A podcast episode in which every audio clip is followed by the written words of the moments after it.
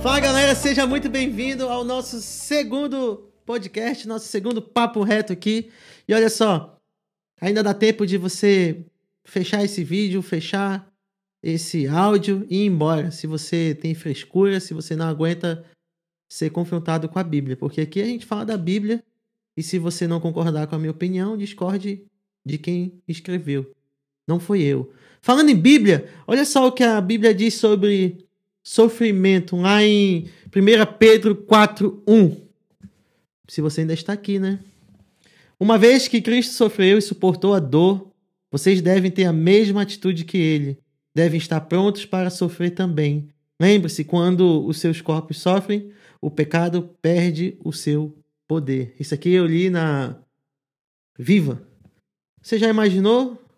Cristo sofreu e suportou a dor. Vocês devem ter a mesma atitude que ele. Quando você está com dor, diz aí para mim qual é a primeira coisa que você mais pensa. Se você não for um mentiroso, você deve ter respondido a mesma coisa que eu. Eu penso em mim, penso na minha dor. É a nossa natureza. Nós somos um ser egocêntrico. Nós queremos tomar qualquer atitude, fazer qualquer coisa em prol de nós mesmos. Isso porque nós somos seres humanos.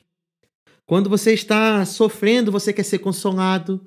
Quando você está doente, você quer ser cuidado. Quando você está triste, você quer que alguém lhe abrace.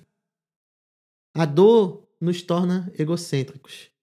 Mas Deus diz que se você aprender a amar como Ele nos ama, e olha só, a nossa missão é fazer com que nós sejamos mais parecidos com Cristo e com que outros se pareçam também. Ou seja, aprender a amar como Ele amava, como Ele nos ama. Isso é nossa missão também. Você tem que tentar ver a dor das outras pessoas, mesmo quando você está com dor. Isso aqui é difícil. Confesso para vocês que quando você está sofrendo algo, você não quer saber da dor dos outros, não. Imagina só, você capotou um carro, tá todo ralado lá. Ai, cadê o resto das pessoas? Não, tá preocupado com o teu lá. Não é assim? Quando você tá com dor, você só pensa na sua própria dor. Mas Jesus é um exemplo de como devemos fazer, de como devemos agir. Ele diz bem assim: pendurado numa cruz, sofrendo uma morte horrenda. Você devia pesquisar. Morte de cruz, o que acontece com o corpo? Gente, é uma dor insuportável. Se você pesquisar um pouquinho, você vai entender. Você que estuda aí na área da saúde, você sabe do que eu estou falando. É uma dor insuportável, gente, e ele não merecia. Pagando pelos nossos pecados, sofrendo uma enorme dor física, uma dor emocional também. A Bíblia diz que se separou de Deus, pagou pelos nossos pecados. E é claro, espiritual. Imagina pagar pelos pecados de várias e várias pessoas, pecados que não eram dele, ele não merecia. Mas sem isso nós não estaremos aqui. Sabe o que ele fez nesse momento? No momento onde ele estava passando pelo maior sofrimento dele, no momento de dor, ele olha para cima, eu imagino ele olhando para cima nesse momento dizendo: Pai, perdoa, eles não sabem o que fazem. Ou seja, no momento de maior dor dele, no maior sofrimento, ele ainda intervém pelos outros, ele ainda olha pelos outros, ele fala: Olha, perdoa ele, eles não sabem o que fazem. Está lá em Lucas 23, 34. E olha só, ele olha para um lado depois disso e diz: Ei, hoje mesmo tu vai estar no paraíso comigo. No momento de dor, ele primeiro pediu ali pelas pessoas, depois, olhem, você estará comigo no paraíso. Você consegue pensar nos outros? Cara, confesso que isso é um pouco difícil. Pensar nos outros acima de nós mesmos, principalmente em momentos difíceis, momentos de dor, momento de sofrimento, momento onde a gente só quer saber de nós. Aí parou por aqui? Não! Jesus ainda fala: ei, cuida da minha mãe. Cuide dela. Ele não estava pensando em si mesmo. Mesmo quando estava naquela agonia. Cara, eu não consigo imaginar. Porque a gente é assim, cara, no momento de dor. Mas Jesus, Jesus, Jesus, ele diz: cuida dela. Hoje tu estará comigo no paraíso. Ou seja, no momento de dor, ele ainda estava consolando os outros. No momento de dor, ele estava pedindo pelos outros. A palavra de Deus diz que nós devemos ter a mesma atitude de Cristo. Eu queria ler eh, Filipenses 2, 2, 5. Gente, é algo. Olha só. Seja a atitude de vocês a mesma de Cristo Jesus, que, embora sendo Deus, não considerou ser igual a Deus algo que deveria se apegar-se, mas esvaziou-se de si mesmo, vindo a ser servo, tornando-se semelhante aos homens e, sendo encontrado na forma humana, humilhou-se a si mesmo e foi obediente até a morte e morte de cruz. Você deve estar pensando, poxa, ele poderia é, simplesmente ter ignorado todos os outros no seu momento de dor.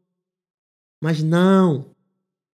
Ele olhou pelos outros, mesmo no momento de dor, ele estava ali, pronto para ajudar, pronto para pedir, pronto para preparar algo para os outros.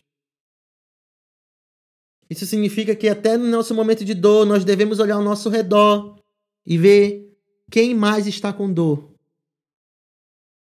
Você deve pensar nos outros da mesma forma que cuida de si mesmo. Assim, façam para os outros aquilo que gostariam que lhes fizesse. É isso que a Bíblia diz ela não está dizendo que você vai ter de volta. Ela não está dizendo que você vai ter a mesma reação que você está tendo pelos outros. Ela não diz isso. A Bíblia não diz isso. Ela diz: façam com os outros aquilo que gostariam que ele fizesse. Essa é difícil, né? Como você encara a dor dos outros quando está sofrendo? Lembre-se, uma vez que Cristo sofreu e suportou a dor, vocês devem ter a mesma atitude que ele. Devem estar prontos para sofrerem também. Com a graça de Deus, você pode deixar sua própria dor de um lado. Talvez você esteja perguntando, mas Denis, eu perdi o meu parente favorito, eu perdi meu pai, perdi minha mãe, perdi um irmão. Talvez aqui seja um dos segredos para você superar isso. Deixar um pouco a dor de lado. Eu não tô falando que você vai se tornar um cara frio, que não se importa. Não. Deixar um pouco de lado e olhar ao seu redor, o que as pessoas estão passando. Gente, nada é de graça, nada é de graça. Você está sofrendo algo, isso vem de quem? Você gosta de culpar, eu e você gostamos de culpar Satanás por tudo tudo que dá de errado na nossa vida. Mas muitas vezes não é culpa dele. São partes do plano de Deus. E quando você começa a entender isso, começa a entender que esse sofrimento também faz parte, você começa a olhar ao redor e perceber que outras pessoas estão sofrendo. Quando Jesus curou o cego, as pessoas perguntou: Jesus, quem pecou para que ele nascesse cego? O pai, a mãe, o tio? Jesus responde: nenhum nem outro. Ele nasceu assim, isso aconteceu com ele para que a glória de Deus fosse manifestada. Ou seja, Deus pode estar preparando você para algo muito grande. Por isso que essa dor não pode lhe parar, por isso que essa dor não pode fazer você se isolar, por isso que essa dor não pode fazer com que você vire uma faca, ferindo qualquer um que tente se aproximar de você, Pare um pouco. A Bíblia diz: seja imitadores de Cristo. Será que nós estamos só nos isolando, procurando Não, minha dor, meu problema, eu vou me isolar. Eu sei, dói, dói perder alguém. Eu sei muito bem disso. Mas deixa eu lhe falar algo. Já vai fazer um ano que meu pai faleceu. E foi muito difícil. É muito difícil perder alguém assim, tão próximo de você. Mas eu pude, nesse quase um ano, ajudar várias pessoas com a graça de Deus. Encorajar, dar esperança, lembrar das promessas de Deus e evangelizar várias pessoas. Eu tive a oportunidade de falar do amor de Deus para várias e várias pessoas. Nós precisamos aprender a deixar a nossa dor de lado. Não só a dor de perder alguém, mas às vezes é aquela dor que você ouviu algo que você não gosta e você se isola. Lá na sua empresa você foi repreendido e você se isola porque você não concordou com aquilo.